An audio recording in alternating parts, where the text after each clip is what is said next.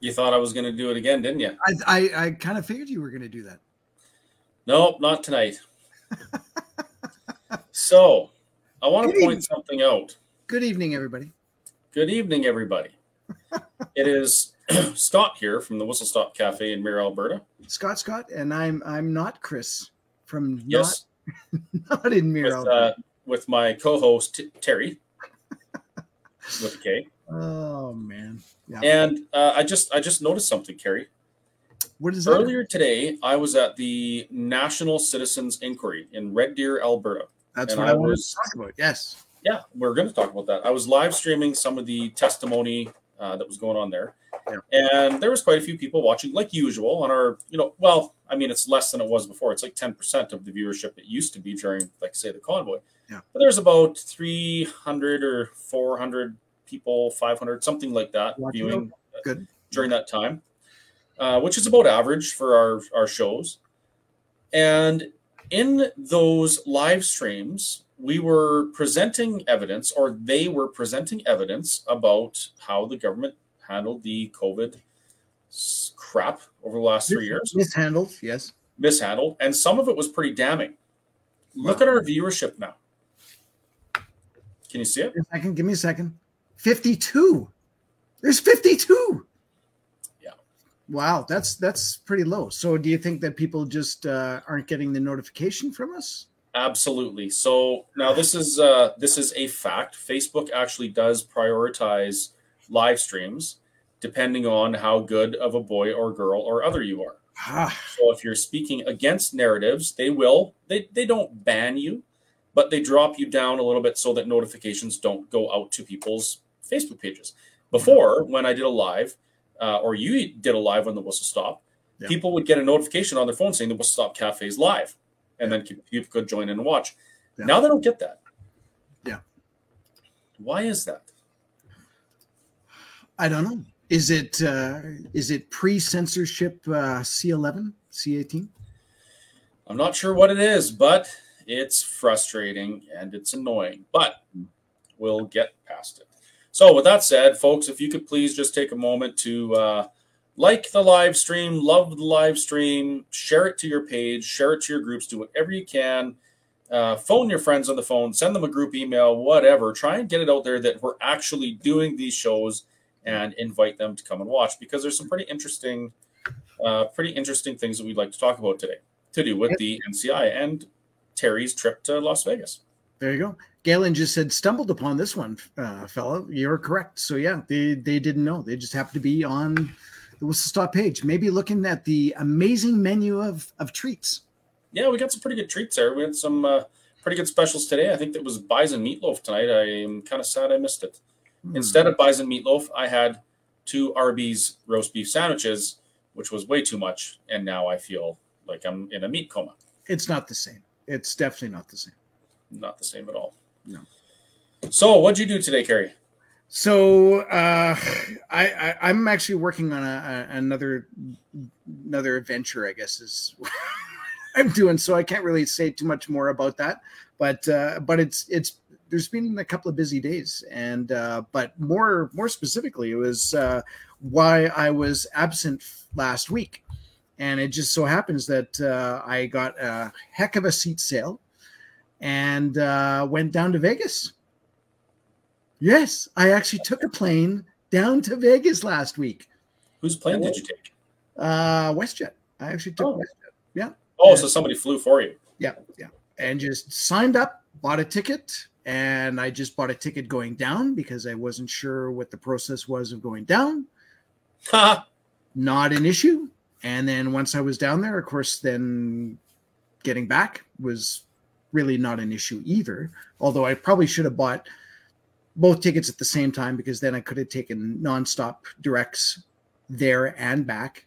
On the way back, I had to go through Minneapolis, which is not the worst airport in the world.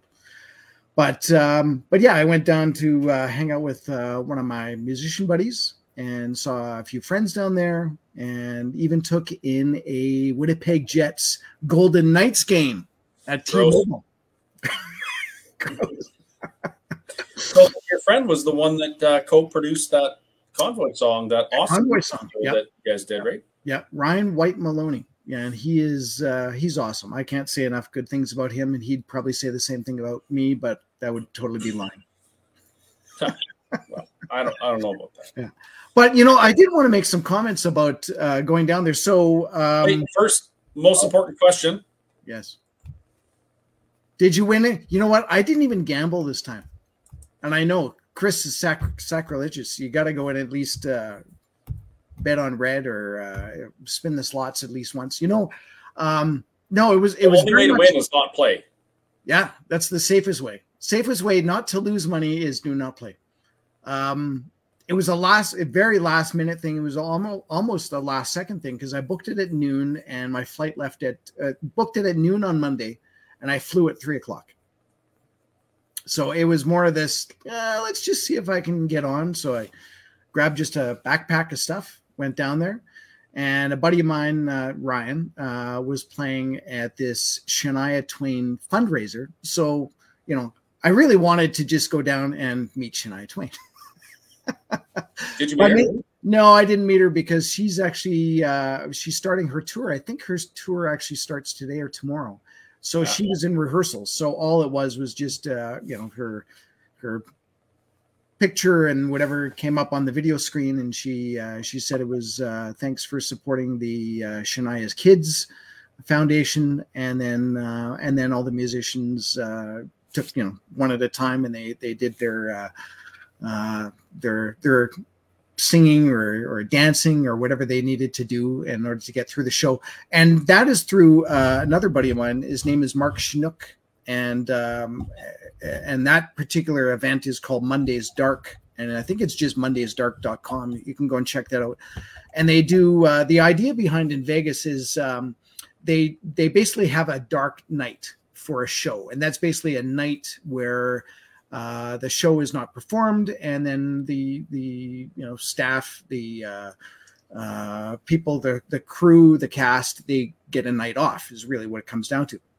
And typically Mondays are the dark night.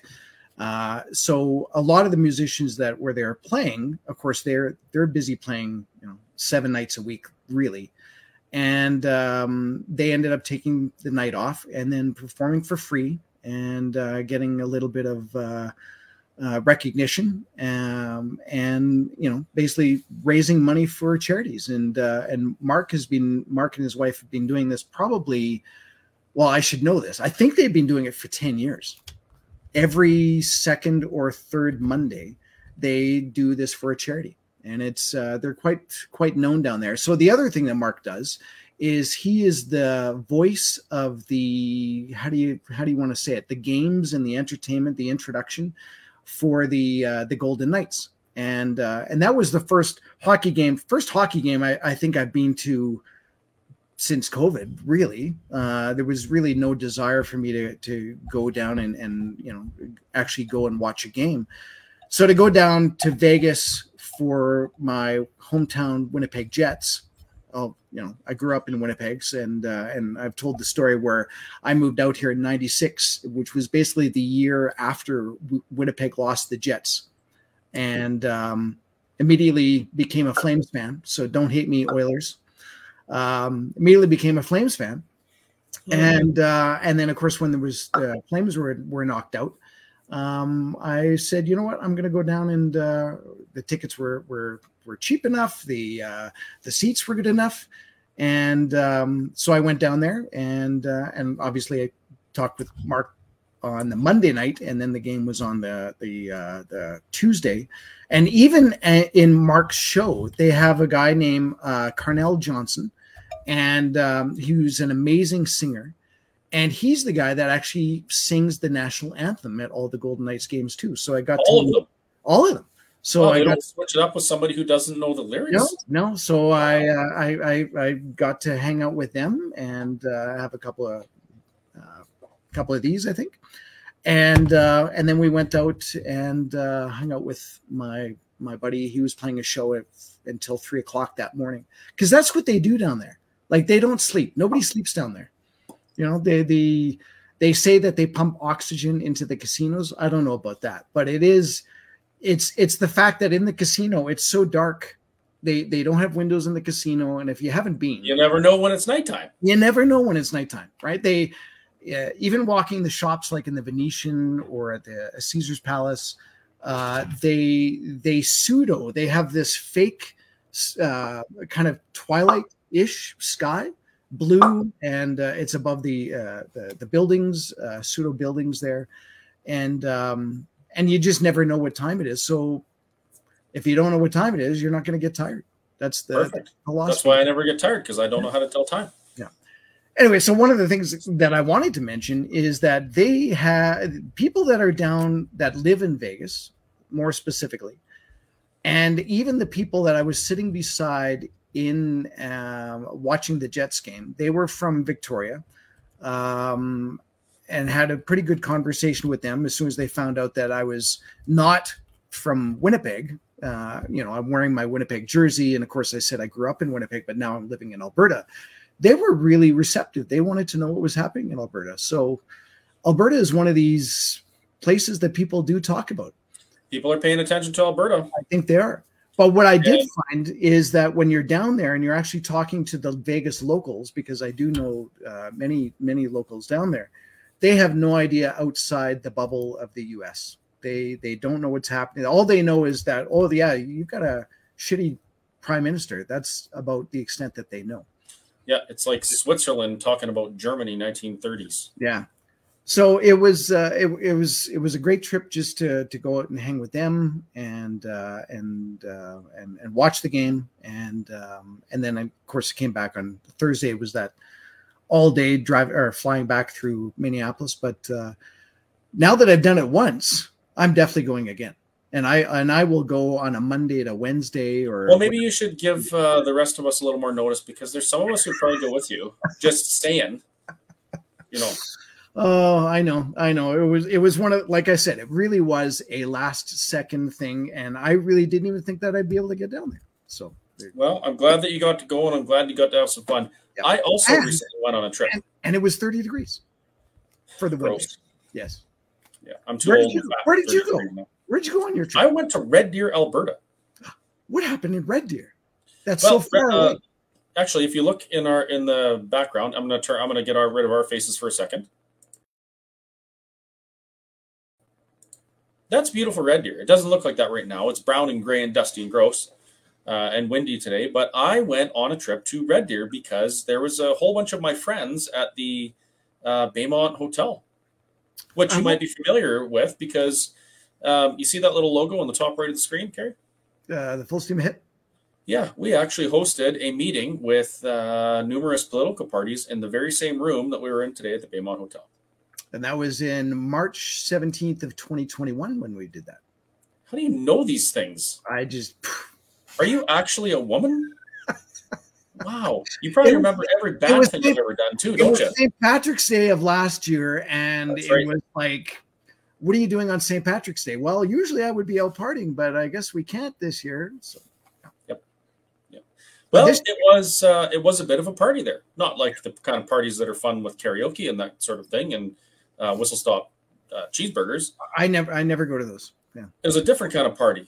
Um, a lot of people that we've become familiar with over the last couple years who if not for covid we never would have known yeah. who they were yeah. were there. And it was pretty neat to shake some hands and give some hugs and talk to some folks and yeah. Well you know great. if you had if you had given some notice uh, probably someone would have gone out there with you.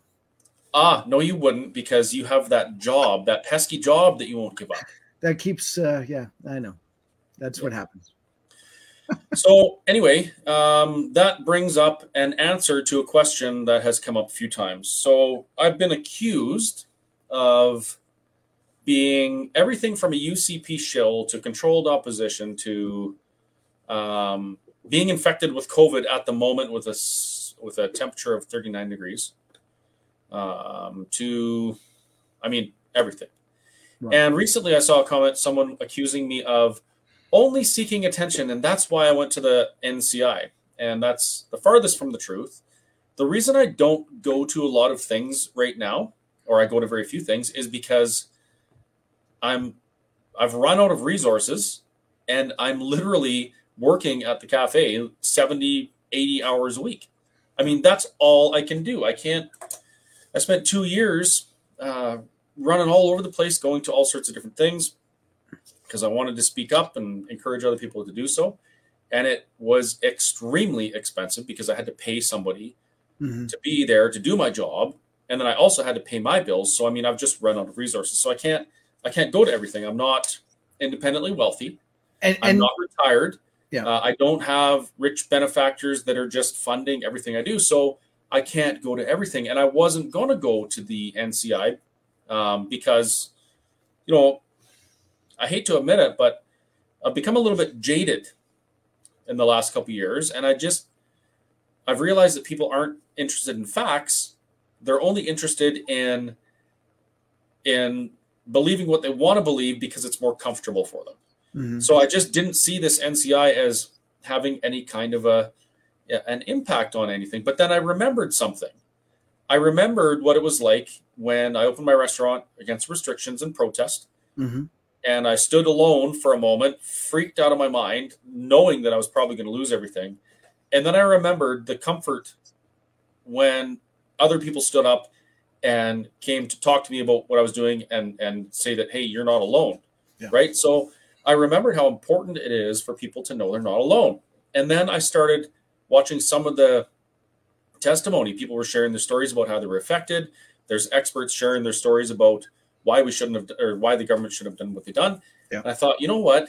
This is it's worth me giving up my days off to go and participate in this and to help share it out there. So we Yeah. we, we live streamed a bunch from today, and uh, I think people appreciated being able to see what was going on, especially considering that some of the testimony we saw was, I mean, it was amazing. I had never met uh, Gregory Chan, Dr. Gregory Chan, before. But he, I mean, that doctor, just like our friend Daniel Nagase and uh, Dr. Dennis Modry and Dr. Hodgkinson and Dr. Hoff and Dr. Gary Davidson, who's also testifying, by the way, Oh, okay. they've they've risked a lot to sound the alarm and do what they're supposed to do as doctors. Yeah. And listening to this man speak in a completely calm, professional, you know, highly intelligent manner about what was what he's seen, it gave me a renewed sense of hope that you know what, maybe people just haven't heard the facts or they haven't believed them and if we just get this information out there, Yeah. maybe they'll start paying attention. And so it kind of reinvigorated me to become more involved in this stuff, even though it's not going to be easy because uh, I also have a, a- you know, the, pesky job thing, right? Yeah. yeah. And So- so, it, it's live stream, but you can also go there too, can't Yeah. you? You can go there, and there's not a lot of seating room, but there is a lot of uh, room in the overflow upstairs. So you watch the stuff Oh, on, okay. on TV, Okay. but then in the breaks you can come down and you know maybe shake someone's hand, maybe um, you can say hello to Gary Davidson, Yeah. who like you know treated people under the cover of darkness and saved their lives at a time when his college, the College of Physicians and Surgeons, would have nailed him to a cross for doing so. Like he saved people's lives, he helped them, Yeah. and he lost everything. Well, I mean, I mean, he's I think he's going to be okay, um, but he certainly lost his credentials and his position at the hospital he was in. Uh, you can shake the hand of uh, Lieutenant Colonel David Redman. Yeah. you know the the man who basically wrote the emergency response protocol for the province of Alberta and watched the government throw it out the window to bungle the whole thing and Yeah. destroy people's lives. Yeah. I mean, he's been speaking out. And, so a lot and, of and I, and I think I may have said this to you. Um, so I used to do military work. Um, I used to work for a contractor here in Calgary, and um, during that time, David Redman uh, was one of the guys that we actually had a meeting with. Um, and I'm I forget whether or not the meeting was in Calgary or if the meeting was in Ottawa because I I spent quite a bit of time out in Ottawa, and um, and it was just they they have plans for everything. They have a plan for an alien attack, a super volcano, you name it. Things They're- you would never think of. no, no. As a matter of fact, so I think the meeting that I was at was pre 9 11, I think is what it was, because we hadn't talked about that. When 9 11 hit, there was something about what to do in case there was I forget what it was called, but it was like a attack on our our home soil or whatever it's called. And and sure enough, it was ground ground flights and and do a bunch of stuff. So that was in the manual that uh, that was there. And um, wow, it's kind of bringing back all these memories, like uh, So traumatic stress disorder. so uh, that, that's the thing you know have you ever heard the the phrase prior preparation prevents poor performance Yeah, yeah, so governments have to plan for these things no matter how outrageous they are because while it's an extremely rare likelihood that aliens are going to invade alberta um, it may happen. I mean it may have already happened. Look at how many people are voting orange. Yeah. but they they plan for these things and and and people like uh, uh, Lieutenant Colonel David Redman, they're they're responsible for these things. Yeah. And the beautiful part is if if someone like him is involved in the planning, somebody who has seen stuff like this man has been involved in some pretty serious military campaigns. Yeah. He's seen things. He knows how to prepare. If you're prepared, you can get through things like this with minimal impact to people's liberties, minimal impact to their their rights and their freedoms, and you can maximize um, their you can maximize their ability to live through it.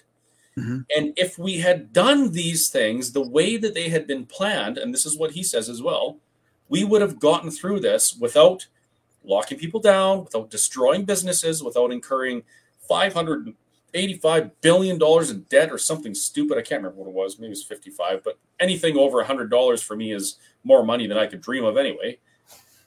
But you know, that that's what this is all about. Hey, it's not Chris. There's not Chris down there. What's that, Kerry? What is I? I, did, I just uh, I can't. You're you're running the show, so I just wanted to point out the uh, National Citizens Inquiry is live, and you can go on, and it's actually just punch in nationalcitizensinquiry.ca, and in there they um, they have a petition. Uh, somebody was saying, uh, I'll, I'll I'll find it later, but somebody somebody had said, uh, why isn't the mainstream media uh, broadcasting this? Well, there is actually a note in here somewhere that unfortunately um, they did uh, the inquiry live on YouTube, and even with that, they got banned from showing it on YouTube.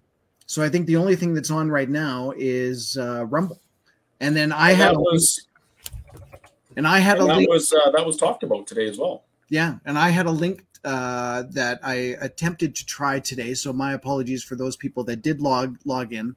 Chris uh, Chris called me and uh, as he was on his way to, I'm gonna totally throw you under the bus on this.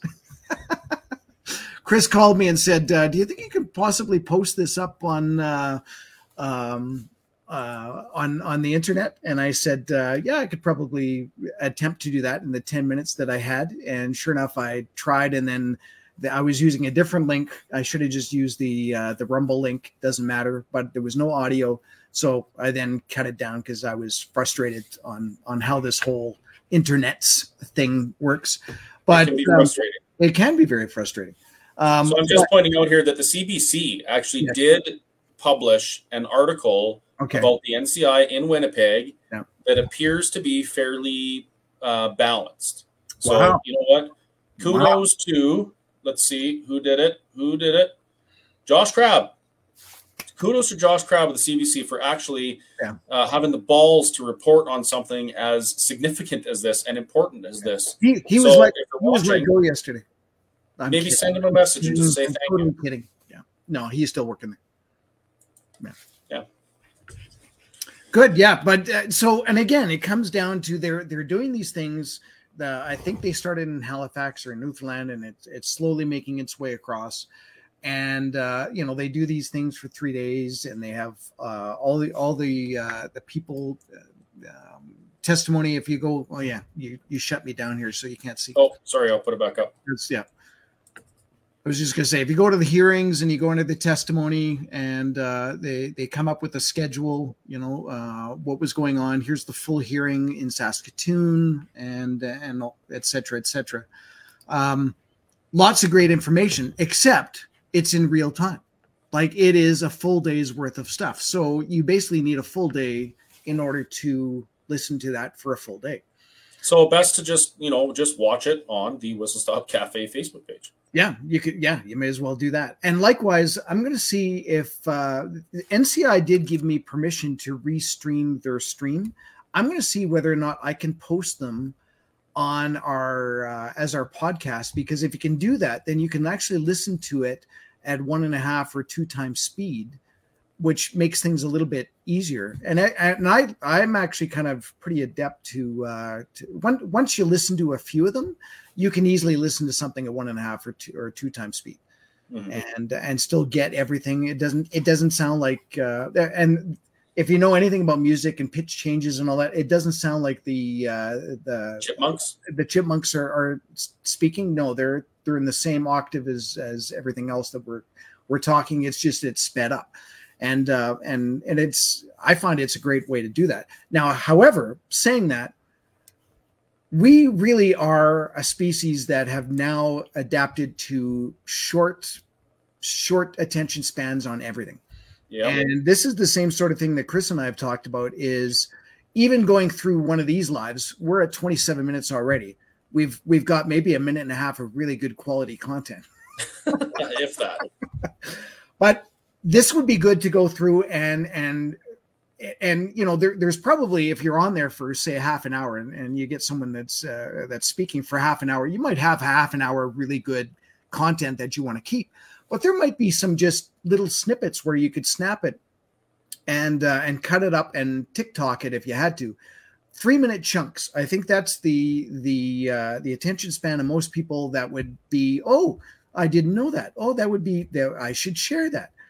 That's the type of thing that we need in order to uh, dare I say win this uh, win this war of uh, inf- of information. We really yes, need to get so that done. With that said, yeah. Let's have a uh, let's refresh ourselves. Mm. I'm gonna enjoy the. the I got a, I got a PBR. Pat, PBR. Kerry is due for his uh, hourly Pabst beer. Yeah, that's true. And let's get into the meat and potatoes of what went on today at the NCI as best as I can remember. Good. You ready? Yes. Do you remember a fellow by the name of Danny Bulford? Yes. Yes. One of the most amazing men on the planet. Uh, he is actually one of my heroes for what he's done, not just because he dedicated his life to service of everyone around him, but because he stood up and he had big enough balls to do what he knew was right. And that was something that was mentioned today was all we have to do to win this is start speaking the truth. Yeah. Do it calmly, do it rationally, and without uh, apologize without apologizing for it. And when we do that, it was Tucker Carlson that said this today. It wasn't in the NCI. I, re- I watched Tucker Carlson say this. He said, when we do that, when we stand up and speak the truth, and we do it calmly, and we do it respectfully, and without apologizing, those who are lying become weaker, and we become stronger because those things that are true will always prevail. That's the way it is. Yeah. And while we're flailing, fighting each other for the stupid 10% that we disagree on, the truth is still there, and eventually it's going to come out. So that's one of the concepts um, that I heard today from Danny Bulford. Mm-hmm. And uh, coincidentally, Tucker Carlson kind of reiterated it in on his Twitter page. By the way, pretty cool. Tucker Carlson fired from Fox News. Uh, now apparently going to be uh, the editor in chief or something like that for uh, OAN. So let's see. Oh, okay. Yeah, I know there was there was a few things that were they were talking about where he would end up uh, landing on his feet. Much he like, will, of course, he will land on his feet. He's Tucker friggin' Carlson. He's always going to land. He's like the three-legged Norman. I was just going to say that. There. Where is Norman? He lands on his foot.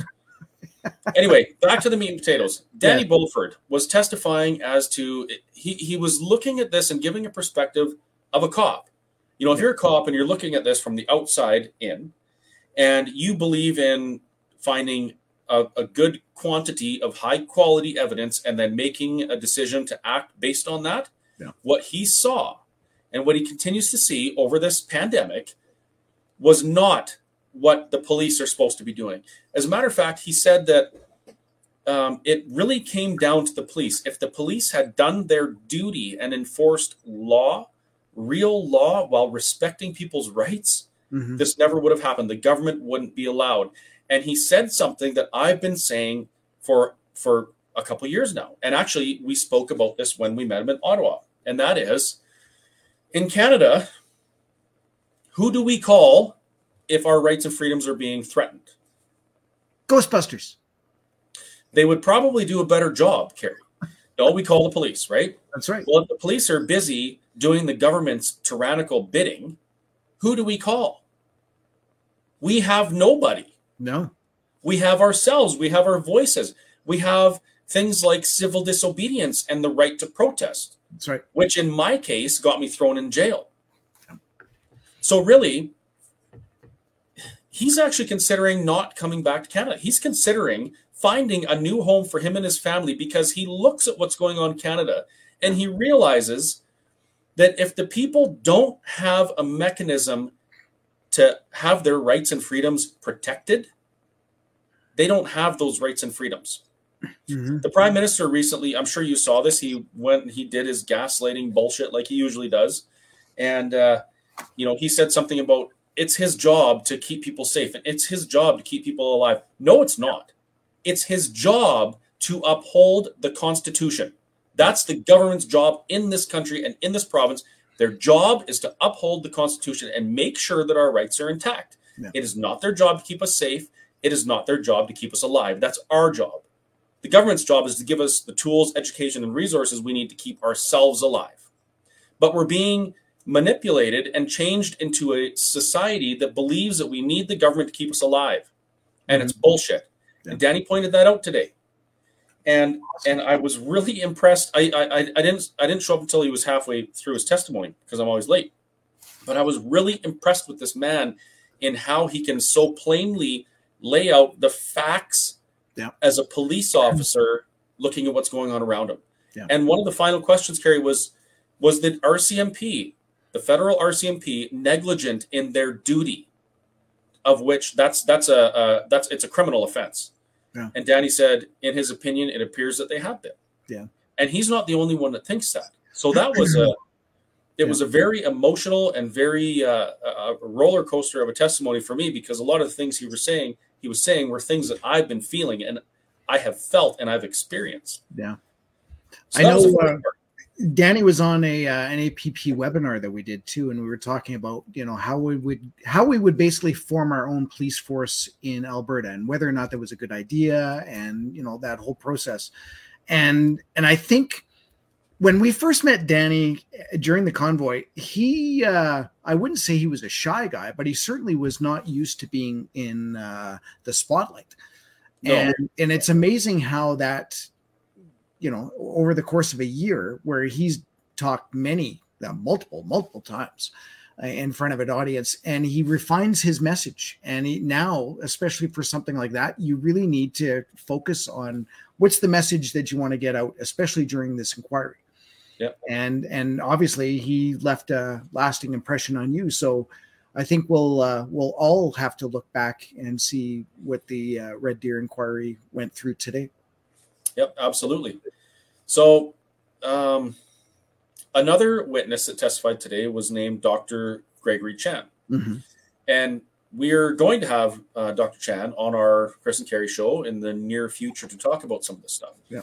So, Dr. Chan, uh, this is as best I can remember because honestly, today was the first day that I, I knew who this man was. Yeah. Doctor from Ponoka. Actually, it's not the first day when I when I looked up Daniel Nagase, um, Dr. Chan's name came up as another doctor that was speaking out against what's going on. But it it, it came about that he um, was basically muzzled by the college and said, "Hey, you you can't talk about this stuff. You got to stop, whatever." And he was quiet for a while, but he's back. Yeah. So his testimony was about his experiences as as a doctor, as a physician, and the first part of it was um, his. Uh, his doing his duty by reporting adverse effect, events and effects of the COVID 19 injection. Yeah. As was required by AHS. He actually showed a slide today, and I, I got a little picture of it on the live stream. Uh, and the top line of it said something to the effect of um, it is like it's required, it's it's your your duty to report adverse event events to this uh, Alberta Adverse Event Reporting System, whatever Okay. it's called. So AHS had that in there in the. It was an AHS memo. Okay. Yes, Yeah. absolutely. Wow. So, as a physician um, who has gone through medical school and been vetted by the college, and you know, he, he he's a smart guy, knows his job. He's a scientist. He had experiences with patients, fifty some odd of them, that had adverse reactions to the COVID nineteen injection, and so he tried to report these things, but it was almost impossible because the the the reporting mechanism uh, took well, basically forever. It's like 45 minutes to an hour to fill out the forms to report an adverse event of which the doctor doesn't get paid. So it requires an investment from the doctor Yeah. um, with no remuneration for it, uh, to the point where doctors just aren't going to do it because it's not worth their time. But he did it. He did do this because he cares about his patients.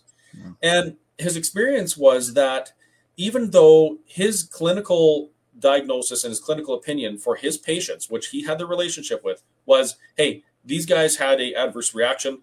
They they shouldn't be taking this medical intervention again because the costs outweigh the, the benefits. Yeah. The uh, organization that handled these calls or, or, or reports or whatever came back and said, um, no, we don't agree. Uh, they should just get their next shot. Now these are people that have no never seen these patients. They have no idea, you know, the the personal History and yeah. from the doctor, and they're making decisions based. They're they're making decisions for these people without ever having seen them, and this was a problem. So, if you go back and you watch that live stream, I, I really encourage you to. It was the second one that I did this morning. Okay. Just just watch what he has to say. It's absolutely mind blowing the way this was handled. And this guy wasn't, he's not an anti vaxxer. He's not an anti masker. He's not an anti any of those things. Yeah. He's a doctor who was doing doctor things, like proper doctor things, and getting stonewalled. he also happened to be the doctor who was treating uh, a young man named Nathan, I believe. Okay. You may remember him as the uh, Alberta's first youth who was killed by COVID. Do you remember that? The young Vaguely. man who Yeah, yeah. had a um, terrible, horrible brain tumor that was Oh yes, yeah, progressed. It was actually like outside Yeah. his head. yeah. And Deena, And Hinshaw, Deena Hinshaw Yeah, that's right. Yeah. told Alberta that COVID 19 took this young man's life and used that as leverage to convince people to inject their children with a vac uh, with a with a medical intervention that was causing harm, shown to be causing harm, and unable to be reported on. Same doctor. So you can understand why he went from silence, hey, you know, you can't talk about these things, to wait a minute, I just watched the CMOH report my patient's death as a COVID death when it was terminal brain cancer. So this is all under oath. This is all this, this doctor testified about these things under oath. Wow. He also testified um, about some of the things that he's seen uh, regarding adverse events. One of them was a stillbirth, and you you remember our friend Daniel's been talking about stillbirths for with Coastal Island Health Yeah. uh, for a couple years, Yeah. and basically being nailed to a cross about it. Um, they're saying, "Oh, it doesn't happen. It can't happen. It never happens." Well, it it does happen potentially. So this doctor, Dr. Gregory Chan, had a patient who had several successful births, no problems, fine pregnancy, got two shots, lost the baby, Wow. stillbirth.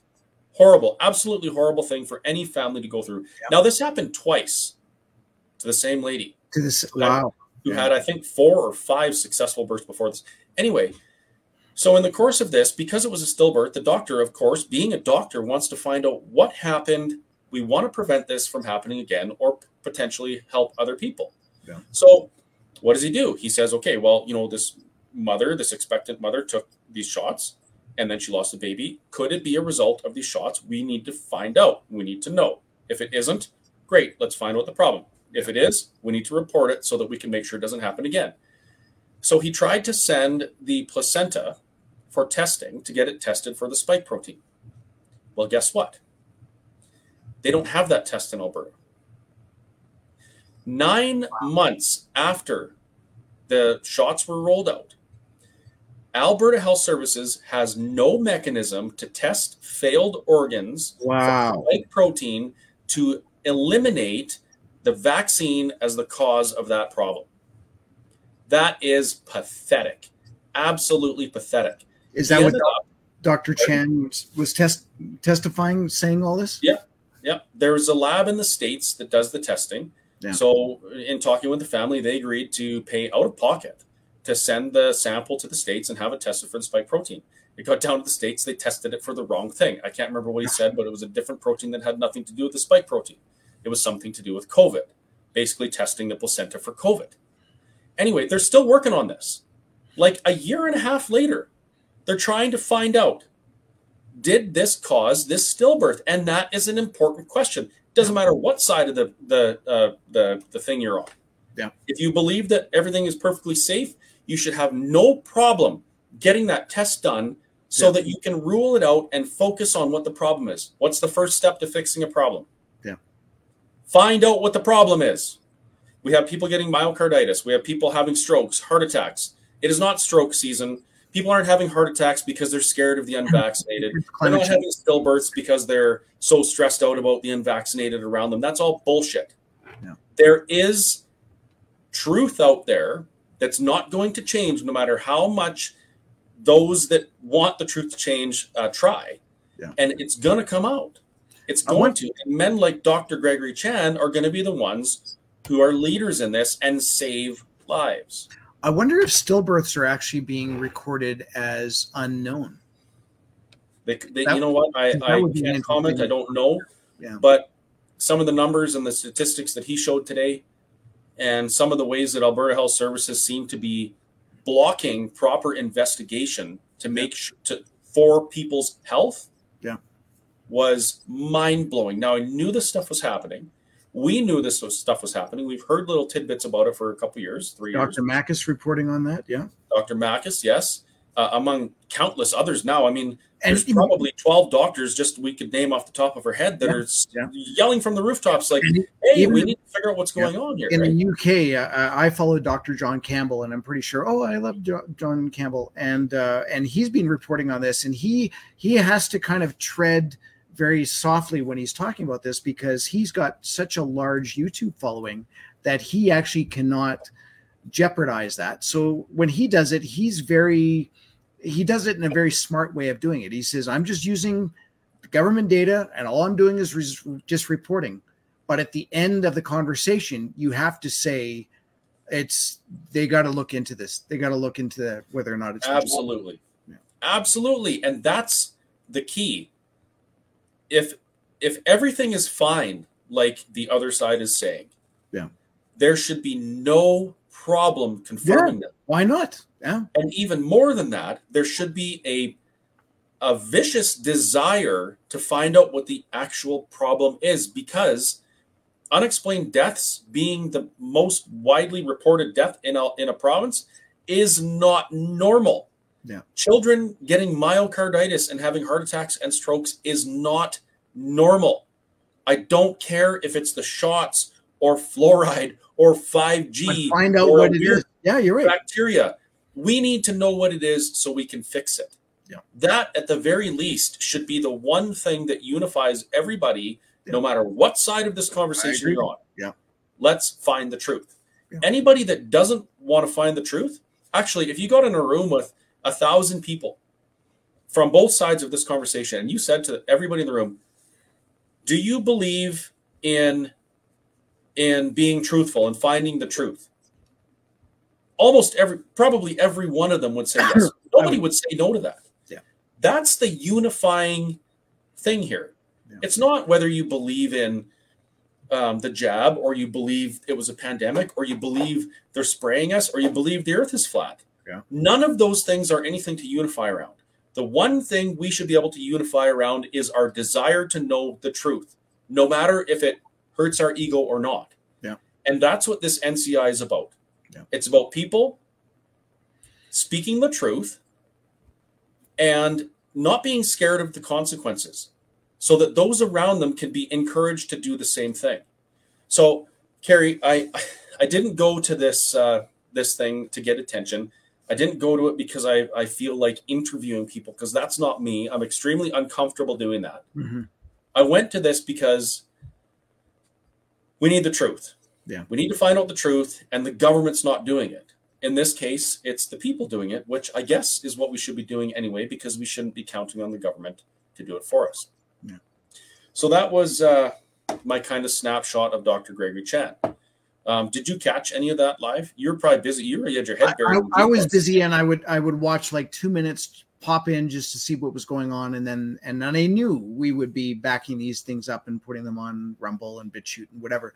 So I will definitely go back and uh, and watch that stuff. But I will, like I said, I will reach out to the NCI and see whether or not we uh, we have uh, the ability or the if they give us permission to post it and and even go back and and and and snip some stuff. So I was just looking at the uh, the page. You can show that again there, Chris.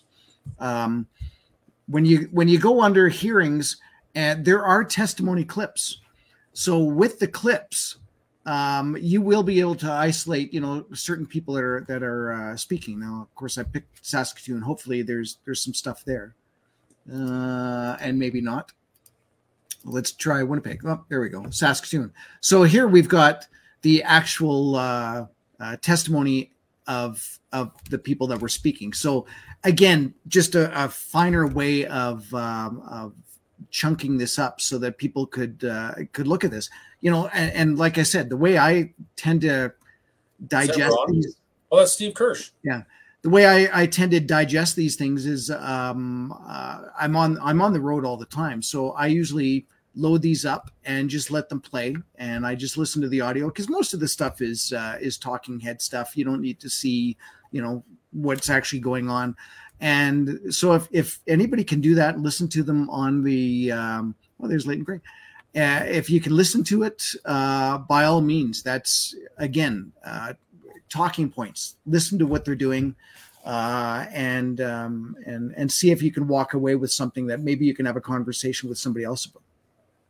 You know who else is uh, reporting on the NCI in Red Deer? Uh, our friend Sheila Gunn Reid with Rebel Rebel With- News. Oh, awesome! Uh, I had the privilege of sitting right beside her today, nice. and uh, I was, you know, I watched as she was madly typing on her keyboard, live tweeting, uh, as she does in these types of things. So if you want to find out uh, what what Sheila's insight is into some of this stuff, just head over to her Twitter feed or Rebel News, and you can check it out there. And I'm sure she'll be back tomorrow. As a matter of fact, um, I'm trying to rope her up and get her into the whistle stop for another hamburger because you know it's been a couple months since she's had one there. So maybe she'll be there. Who knows? Maybe. Yeah. Awesome.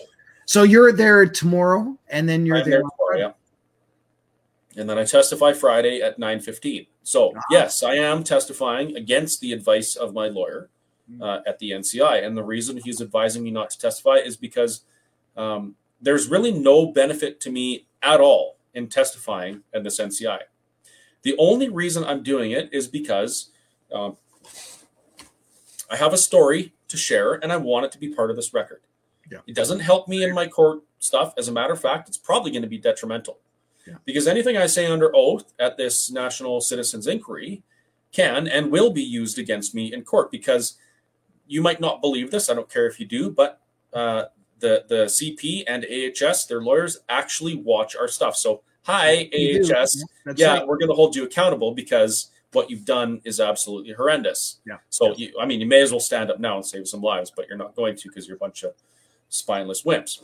Anyway, um, some of the things that I say they may be able to use against me, and I don't know. I don't know what to say about that. Well, if that's the case, are you gonna are you gonna actually be as open as you possibly could be, or do you think you'll end up having to kind of pull the reins a bit? Because I mean, the whole know- point of this this inquiry is to is to tell the truth, the whole truth, nothing but the truth. Yeah, and to so I don't want to talk about my stuff per se. I Yeah. want to talk about and share some of the stories that have been shared with me. That's true. because that's more what this is about than my stuff. I mean, my my situation's my situation, and I I, I knew that it was going to be like this, and it is what it is. Yeah. But what I've learned and the things I've seen and and the people that I've talked to over the last couple of years, that's become more important than that, and I want to share some of that. So I'm sure I'm going to get asked some stuff about my situation, and I have to tread very lightly there. But uh, I'm going to try and focus on other things more than more than that. That's awesome. So that's Friday morning at nine fifteen, and Friday you're there night. for twenty five minutes. So if you if you can, you can watch that live. Um, and as a matter of fact, I'm going to be I'm going to be at the uh, the Baymont uh, there with Chris, hopefully in the same room. But I mean, it doesn't matter. Yeah, you'll be in the same room. And then uh, and and even just try and live stream it for us as well. And um, and you know, that's all we can do is just talk about what's what's been going on. Uh, it's so therapeutic to be to be talking about this and and sharing stories and uh, I mean like even just talking about the convoy um, and and how all that uh, affected everybody in in Canada.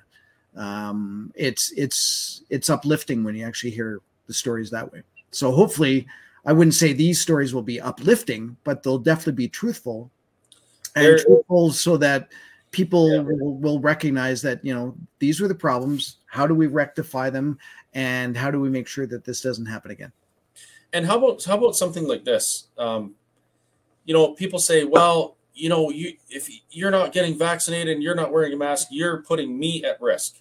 Yeah, Yeah. I heard a lady today testify under oath about how she lost three out of four of her parents. So, of course, hus- uh, step parents and and biological parents. Yeah. Unable to travel to be with them on their deathbed. Unable to go to a funeral. Yeah. You know, business basically shut down for two years. Extreme personal and family loss because of all this. Yeah. And for no reason, like running and uh, uh, uh, what do you call it? An, an outfitters uh, camp in the Northwest Territories. Where it was just them and their family and one guest at a time, and they couldn't fly. They couldn't do these things. Like the the cost of what the government did is absolutely mind blowing. I don't even know if you could actually put a dollar value on it. You can't because there is no remedy. No. All those people that had to say goodbye to their their loved ones with an iPad, there's no remedy for that. There's no rewinding time. There's no amount of money that's going to make that go away or change that memory. They took something from people that they can never get back. Yeah. And and that's part of the truth that has to come out here. So that brings me to one of the next uh, witnesses, and oh my goodness, I should have wrote it down. I can't help it. Uh, what was his name? I wrote it in the comments. Did you? He was a uh, manager for Suncor, actually, for like 20 or 30 years or something like that. And he was speaking about, you know, risk analysis and risk mitigation. And the, the, the crux of it was COVID presented a risk to people. Mhm. And the mitigation for any risk should be determined by the severity of the risk. For example, if it's a if it's rarely going to occur and it's a very minor um, consequence, Yeah. you don't need to do anything for it because it, it's it's not it's not hazardous enough to, to mitigate, right? Was Dean Baudry? no, no, it was uh, uh Bo Bo Dean Dean Baudry. No, Beaudry. Yeah, Dean Beaudry. Yeah, that's right. Yeah, his I thought said risk- risk management specialist is on the Dean website. Dean Beaudry. That's right. So if it's something that's uh, like, let's take accidents in Canada. This is an example he used. There's about I think fifteen thousand accidents in Canada, resulting in fatalities. Don't quote me on that. I might be wrong. Yeah. That brings it in on on this risk matrix. It puts it at about uh, it's like a, a medium risk but Mhm. we accept it, right? We don't. What he what he said was we don't close down highways to mitigate this risk because that would be absolutely absurd. When he did the math and he outlined what the risk of COVID was to the general population of Canada, the risk was about the same as traffic accidents. And we closed down the entire economy, destroyed lives, destroyed businesses, destroyed families. Yeah. Uh, we imposed lasting relationship uh, hur- hurdles in, in in families and friends, and we, we heard from folks that lost their best friends over this. One of them, you know, they were nurses together, and she she said to her, you know, you're you're part of the you're the problem here, and blah blah blah, and you're basically you're a piece of crap because you won't get vaccinated, wear a mask, and how dare you, that kind of thing, right? Like the destruction that was caused for this low risk occurrence makes zero sense. Yeah. And one of the things that it, it, it was a kind of a dry presentation. It's a lot of numbers, a lot of statistics, lots of math, lots of managerial kind of safety type stuff. Yeah. So it was hard to stay awake for, except for when he said things like, it's hard to believe that the government could be this incompetent Wow. to put these mitigation measures Mhm. for this type of risk and cause the collateral damage that they did. It's going to take us. Uh, one of the numbers that really sticks in my mind was the amount of money that every Canadian citizen is on the hook for as a result of what the government had, has done over the last three years. You know what that number is, Kerry? It's forty thousand dollars. Wow. So a family of five is on the hook for two hundred thousand dollars to pay for what the government has done to us for something that was no more risk than traffic accidents. and again, I, I I beg to question how they even came up with that number because I mean, Well, and, how many- and that's the thing. how many billions they spent on vaccines that are now Yeah. spoiling. Look at Yeah. look at how many businesses have been closed, and uh, and you know the people have. Uh, uh, we we know people who have committed suicide over this whole scenario, and and, Yeah. and how do you even put a dollar value on that? And with their families, and you know this. The more the more you Well- talk about it, the more you get the upset. sad the sad cold reality is the government does have a dollar value on life. And uh, you know sometimes we're nothing more than dollar value. But i got to finish my thought about what, what he Yeah, said. please, please do. he said what the government did it's it's hard to believe that they could be that incompetent. Which leads him to wonder if it was done purposefully to purposely crash the economy. I mean our government right now Theresa Tam and even the prime minister have hinted uh, Theresa Tam came right out and said it uh, the basically the only way to protect our health and save the planet is to dismantle capitalism and civil liberties which was done effectively over the last like over the restrictions Yeah. so it's almost impossible to believe in a country like canada with as many brilliant people as we have and some of them are in government uh, bureau- bureaucracy or Mhm. whatever Yeah. how can we believe that they're that incompetent that they couldn't perform a simple risk assessment and base their actions on that it, it, it's almost unbelievable like it's off the charts Yeah. if this was treated like a business, this probably wouldn't have happened.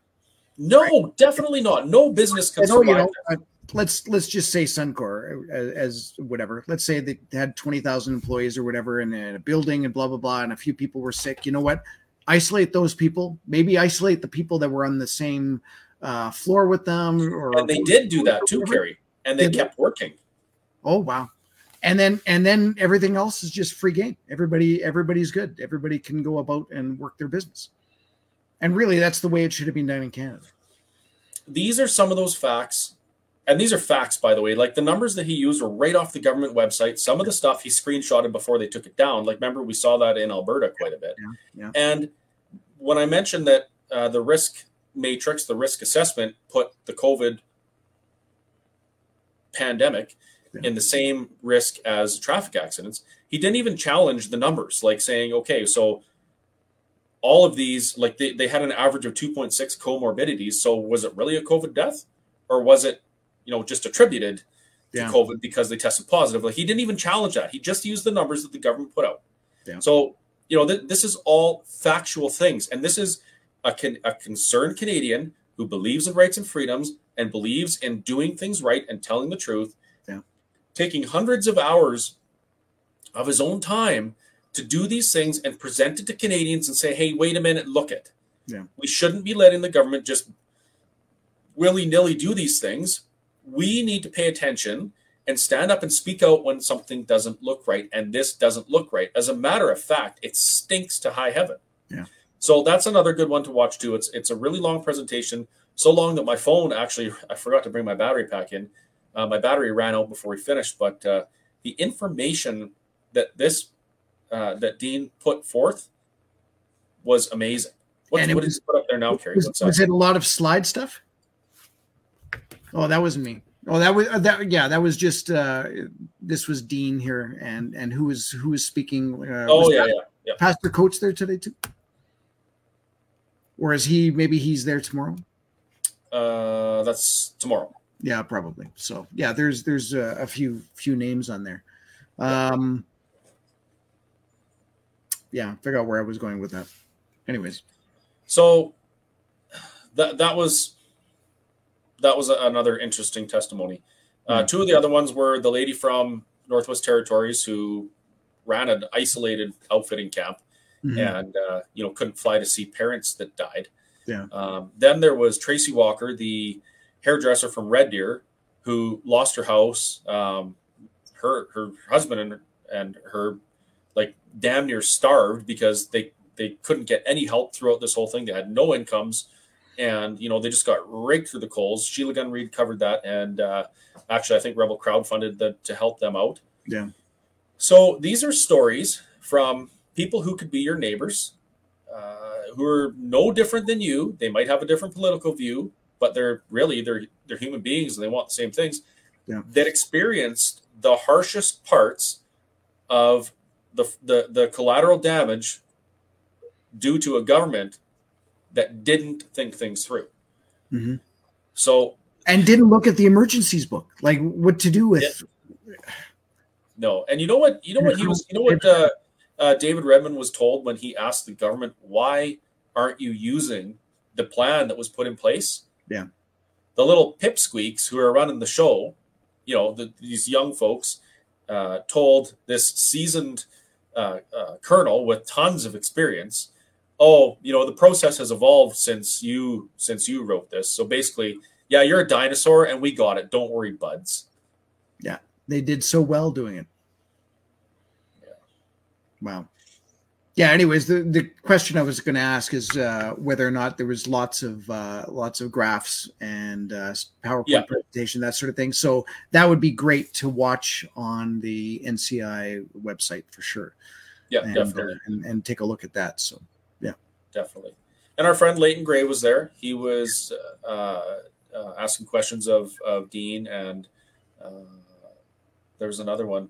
The one that I missed was a I don't know who it was. A lady was testifying about some military stuff okay. and how well, that, was, was that was the first girl. Um, yeah. yeah, her name's not on here. I don't think so. Yeah, yeah. Someone. But you know who was absent? Who's that? MLAs, politicians. Like watching, like and CDC. and likewise speaking. Oh yeah. CDC, all absent. You, you, would think that an MLA or an MP would have heard thousands and thousands of stories, or at least read emails on on stories. And you're right, like not one. You know why they're not there, Kerry? Well, I know why. Because it's politically inconvenient to stir the pot yeah. right before an election. damaging to their political careers. Absolutely. Yeah. yeah. Meanwhile, meanwhile, how many people are still suffering and potentially dying because of what was done over the last three years? And I'm not talking from long COVID either. Yeah. And we it's, will never we will never go back to the way it was before. And and uh, going full circle talking about uh, me going down to Vegas.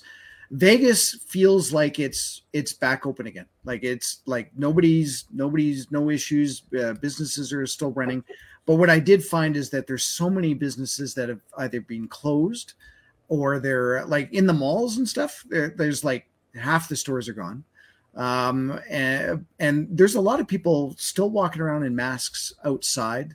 Uh, what I find is there's there's packs. There's packs of families that are all, wild dogs. Will that, are all, a, that uh, are all wearing their masks when they're walking around outside. And again, I, I blame it not necessarily on them. I blame it on the media and uh, the fear that has gone into these uh, these these poor individuals.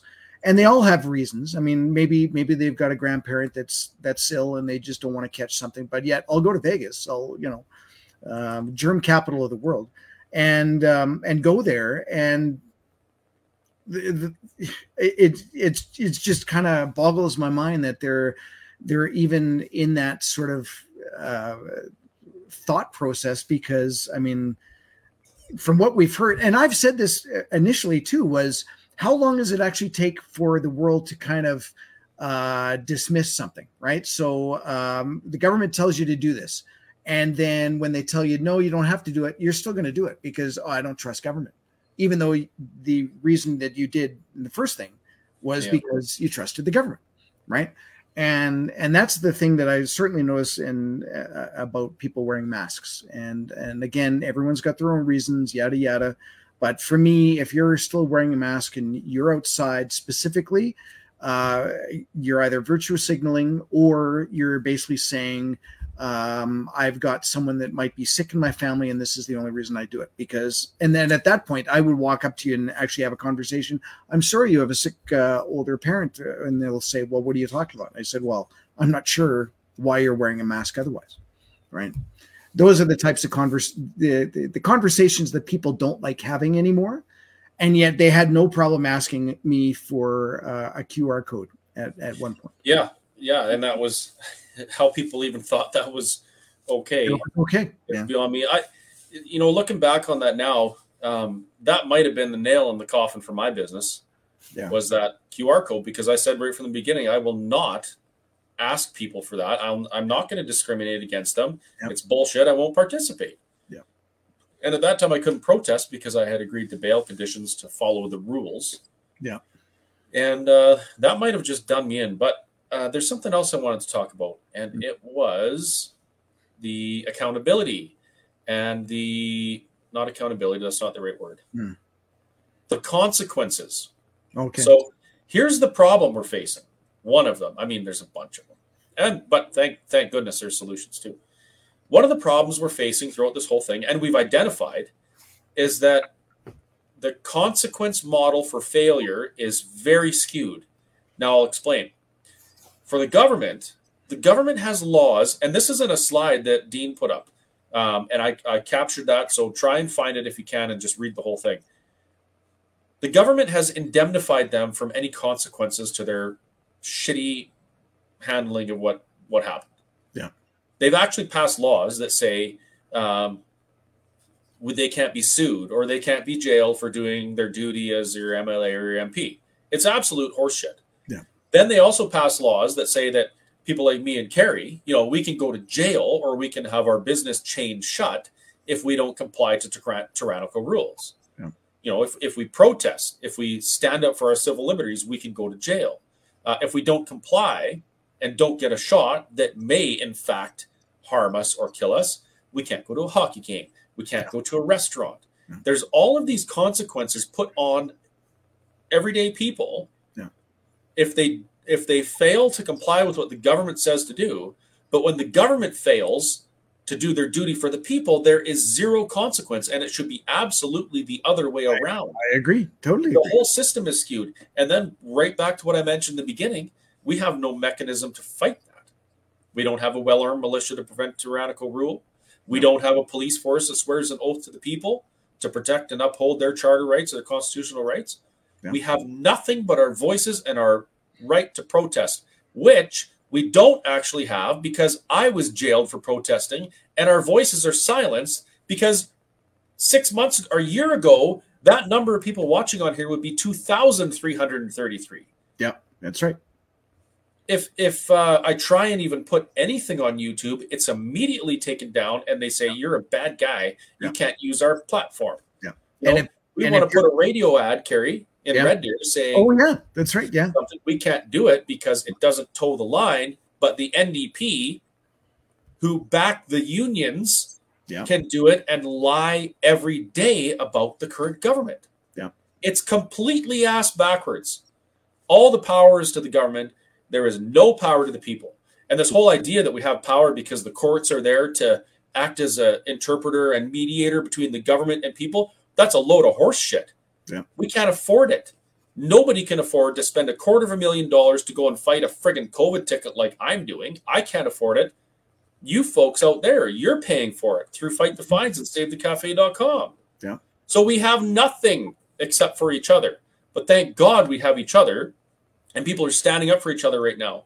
I mean, thousands of people from all over the world got me past the hurdle with my landlord and helped me buy the cafe. Yeah. Thousands of people from all over the world stood behind me and propped me up. and and covered my legal fines through fightthefines.com and savethecafe.com. Yeah. Because no one person, no one middle class or poor person could do this on their own because they're broke. They can't afford it. No rich person will do it because they're not going to risk their riches. No. So that, that's another thing about this NCI is it's it's it's about people actually sticking together and supporting people and sharing their stories Yeah. so that we can get through this together because none of us can do it alone. and that's a great observation just to show how skewed the system is and even in terms of money like the government can just print more and print more and pay their lawyers and do Yeah. blah blah blah blah you know send five lawyers out to uh, uh, a, one hour meeting or one hour court date for for chris and red deer Yeah. and uh, and then wherever they go back to ottawa or toronto i'm sure like there's no way that that would normally happen in a normal court case there's just no way but here they say well no they're going to pull out all the stops because if chris wins just imagine what the repercussions of that could be I'm going to say when when when I win. Yeah. You know, and and I'm I'm confident that I'm going to win. And that's not to say that I'm going to be safe in the process. I mean, this is going to be a very long time and and the reality is Kerry, you know this as well as I do that I'm, I'm probably not going to escape this with my business or my house or anything like that. I'm, I'm not going to get out of this financially alive. It's just not in the cards for me. Yeah. But someday I will win this.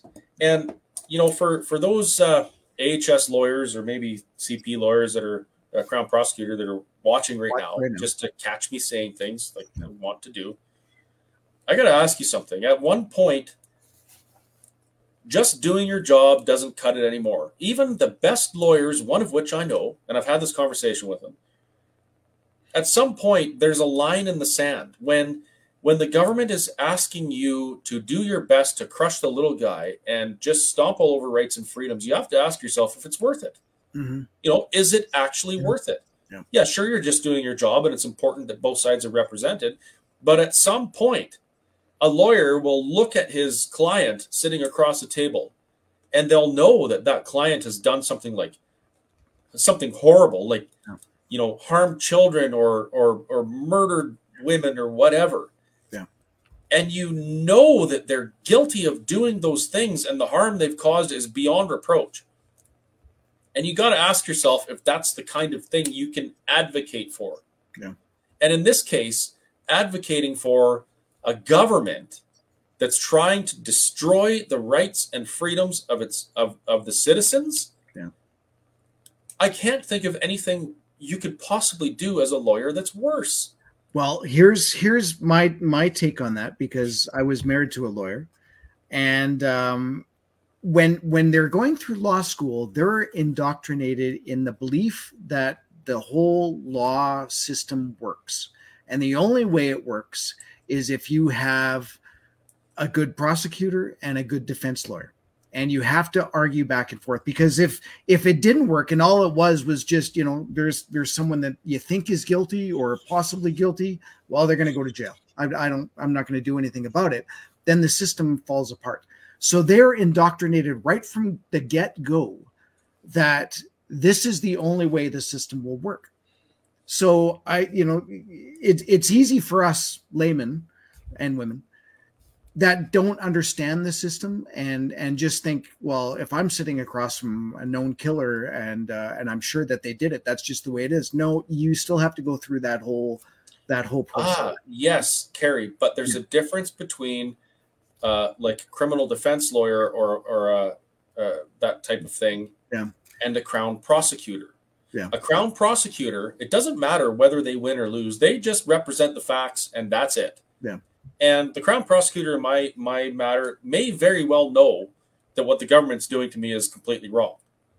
Like they're able to make that distinction, and they get to choose which Yeah. uh, which um, what do you call it? Which which, which things they t- they take on. Which i isn't isn't that the second crown prosecutor or was the first one because i saw both of them at the courthouse the, when we were there No, so there, there there's one the one crown prosecutor, okay um, very good lawyer. Yeah. And the other one you saw that was one of the original AHS lawyers, oh okay not the original one because the original original one she quit. Okay. I don't know why. I mean, Stress. maybe she didn't want to be doing that crap. Yeah. Uh, and there's been a couple, but now uh, that that one's been he's been there for a while. Yeah. Okay. Yeah. But these crown Um, prosecutors, they, you know, they represent the crown, but the crown is supposed to uphold the Constitution as well. They've Yeah. agreed to do that. And if the crown prosecutors can't look at these matters and say, hey, you know, this guy's rights were actually severely infringed on, and there really is no evidence as to why the government couldn't justify it, they can't justify it. Should we be prosecuting these things? That that's what I'm talking about. Like it's not a this isn't a, oh the government needs fair representation. It, no it's a matter of the crown prosecutors asking themselves is this in the public's best interest? Is it in the public's best interest to prosecute those who are standing up for their own rights? Justifiably so. Well, there's there's a lot of cases that they're going to be looking at in the in the future. yeah and i've talked to crown prosecutors uh, you know just kind of man to man uh, well and man to woman in one case and they've said like it's ridiculous they're not going to prosecute this crap because Yeah. they know it's wrong they've come right out and said to me hey man thanks for standing up for our rights and freedoms i'm a crown prosecutor and i'm not going to prosecute any of these bullshit tickets because the government never should have done this Yeah, yeah. so there are some out there who who are of that um, opinion Well, that's good. And I, one of the things I was going to mention, and will obviously now, is um, if people don't realize that there is, I'm going to call a statute of limitations or, or a statute of time. I forget the, the legal term, but basically, you only have two years in order to uh, to put these cases into court. In other words, let's say, and I'm just throwing this out because who knows if it would happen. Chris ends up winning his case, but he doesn't win it for five more years. He's homeless and all that, but he's still got his beard. And then that whole, beard yeah, probably both. That whole justification of he won could reflect all upon any other restaurant owner, any other bowling alley owner, and you know that sort of thing. But because the time has has gone too far, we can't go back and actually sue the government. and that's the situation that you're in. Yeah. And one of the other viewers, uh, Deb, is in. Yeah. You know, there will be no remedy for most of the people because the courts take so long. By it's been design. two years. Yeah. Yeah. Unreal. Yeah. Uh, there was another question about uh, so what is this inquiry going to prove other than oh we listened to their stories and that was a conversation you and you and i talked about that today so in the end is is it basically so that we all have a feel good feeling about okay well this No, is what happened and people are affected It's right on the main the main banner, like the main page. I think it says something like to listen, to learn, and to uh, make recommendations. Yeah. That's it. but no one's actually going to go to jail over this No, No one's gonna isn't, get fined. this isn't anything like that. slap But what something like this can do is influence people to become politically motivated. Because Yeah, one thing that was mentioned today was Yeah. that these things won't change. There will be no accountability for them until there is the political will to do so.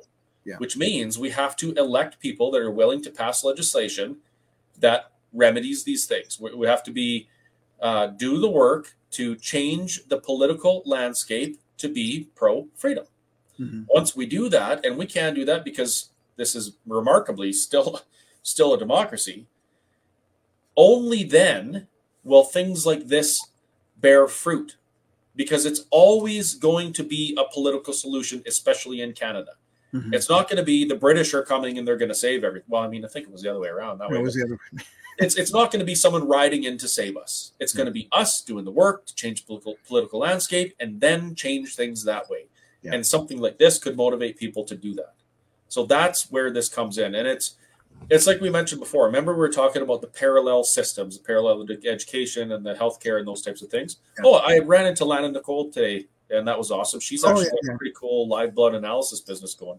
So Oh, I'm really? get my blood uh, microscope and see what kind of animals are living in there nice um, the parallel systems, that stuff is great. People standing up and doing their own thing without the government, as we should. Yeah. That's good. But at the same time, there has to be a political avenue that's working alongside because if politics is moving towards tyranny and control, eventually it will, the fork in the road will go so far away from the, the parallel systems that the government decides those parallel systems need to be squashed. Yeah. And they will legislate them And into is- oblivion. that is definitely a fear and a yeah, and a conversation that we've had with with many people who are starting up their own i dare to even say you know like let's say a chicken La, business la, la, la, la. but yeah like there, there's there's so many things out there that are overregulated i've said that many many times you know like uh, have to go in and do their driver's license every single year and and uh, register your car every single year those things can easily be changed uh, but yet they're not and it's because we don't there's none of people voicing it we're just going okay why though? $88 a year or whatever it Yeah. be Because that doesn't affect people enough that it'll get them off the couch. Well and maybe, affect people enough. Well, maybe it will if it ends up changing to property rights, and they go, "Oh, what kind of car do you are you registering this Yeah. year? Oh, I'm registering a five liter. Oh, that's way too big. You don't need that." Well, guess what they do in Europe? Yeah. They actually pay their registration uh, is based on the type of car they drive, which is why nobody drives trucks and they all drive these Right. little ridiculous cars. Yeah. Um, Jasper was telling me that even for his van with business registration, it still costs like 400 euros every three months or something. I can't remember exactly what the number was, but it's ridiculous. It's insanity. And they justify it as saying, oh, it's for your own good. Yeah. Because the bigger a car you drive, uh, the more pollution you make, and the worse you're damaging the environment and you're ruining all the roads and killing everybody.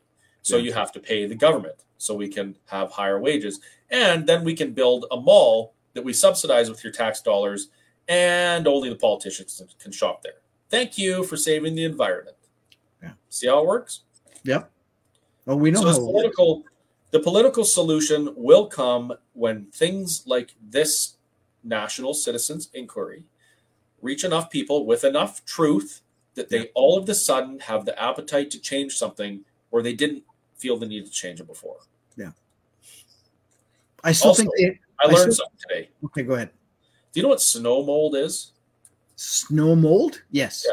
Yeah. I didn't know what snow mold was until I think I, I realized that I am allergic to snow mold. oh yeah, probably. Oh my goodness. I've been like a friggin' stuffed Yeah. up person. Yeah. For people that don't know, it's basically like when uh, the snow packs on grass and it ends up forming this mold.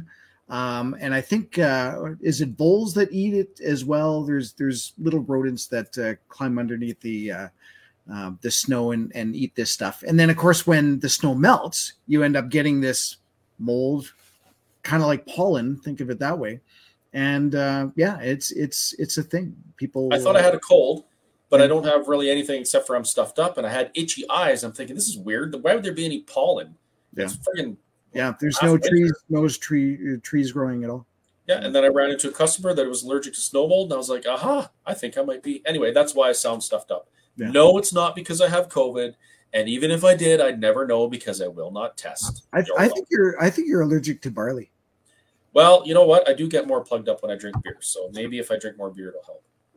As long as you don't get gout, you're good. Well, that's another thing.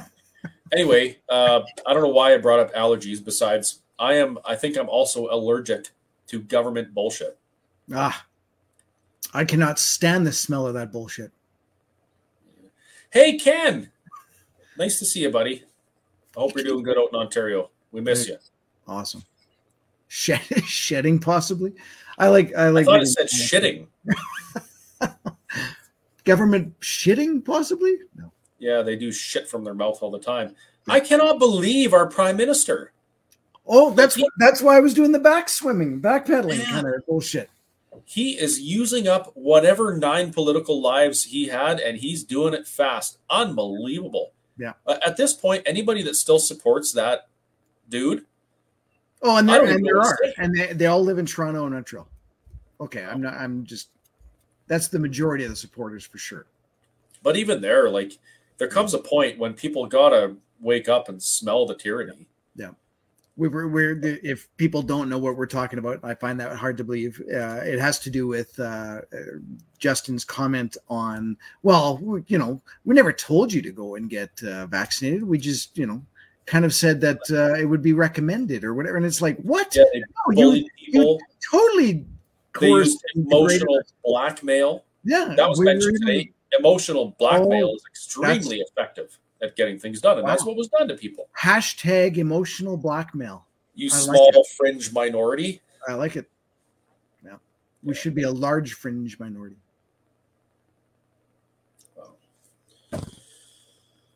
Anyways, I got to get to bed. Yes, I got to get up early because I'm going to be in now, Red Deer at uh, 9 a.m. at the Baymont Inn for the National Citizens Inquiry, day two. I, I said it's 1.30, but I was looking at the clock here. We've been on for an hour and a half, so that's where at 1.30. So in case anybody goes, oh, it's not 1.30. No, it's only it's only 11 o'clock. I'm up for another two or three hours. Well, there you go. Okay. Thanks for uh, taking some time to have a chat with me about this stuff, Kerry. I appreciate Excellent. it. Yeah, no, appreciate uh, the fact that you were able to to go and, and do that. And I think it's important that uh, if somebody, if if anybody can go or at least look online, and like I said, just play it in the background, and you know, well, you're you're instead of listening to a, a really bad radio station that's just listening to the same pop music over and over, listen to the uh, the NCI um, and why not? Uh, I'm going to do my best to live stream the whole thing. I'll bring my battery pack. I will uh, plug do the in. best I can. I'll try and find it. I don't. I'm not going to find a microphone now, but no. Uh, please share the lady's name who does the blood testing. Her name is Dr. Lana Nickel. Yeah. And I think I, I actually asked her, Kerry, if she would do a show with us. In that would, you know what? That would be great. Yeah, I, I, saw uh, her a couple weeks ago. Yeah, she's actually a member of the wellness company now with Dr. Peter McCullough, Dr. Paul Alexander, Dr. Uh, William Makis, Good. and others, and they are focusing on health and wellness, yeah. not pharmaceuticals and bureaucracy. They're focused on health and wellness. So Lana Nickel is uh, doing live blood analysis where she's actually looking at your blood and they're giving recommendations on what you can do to change different things. And it's not some. This isn't some uh, witchcraft wacko whatever.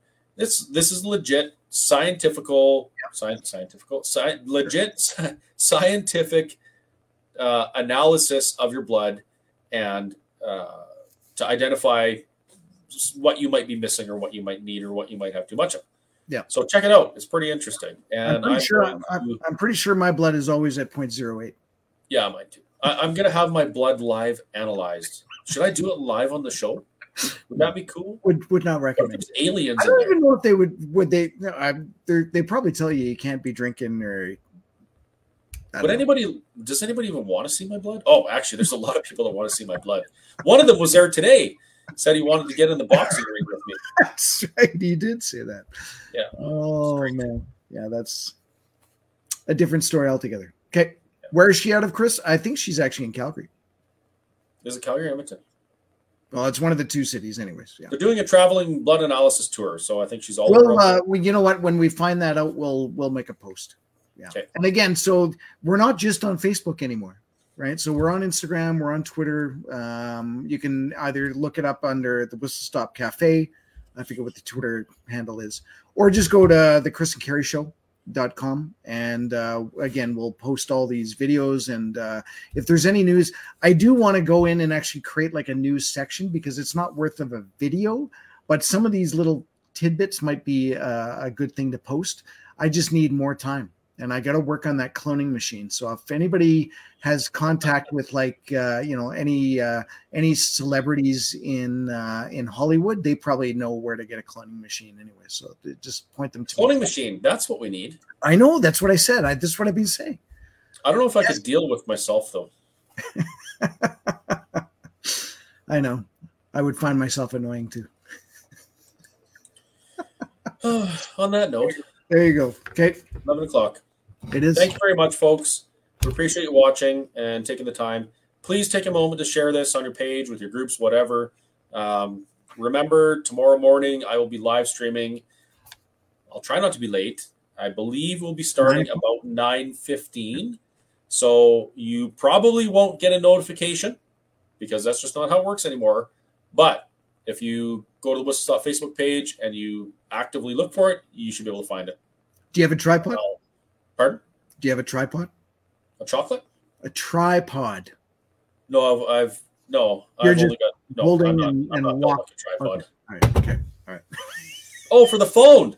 Yeah, Oh, the phone. yeah, yeah. I have a tripod. Yeah. Okay. Very good. You should use that.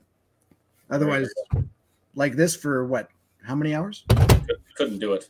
No. I did it in Ottawa how many times, and that's not. Oh yes, I remember know. we were handing off the phone because our arms are falling off. Yeah. And likewise, it was minus thirty when we were doing it as well. So that's uh, that's a completely different thing. And it, and you know, you said about the the battery dying, and it's like, wow, can you imagine? You would have got five minutes out in Ottawa.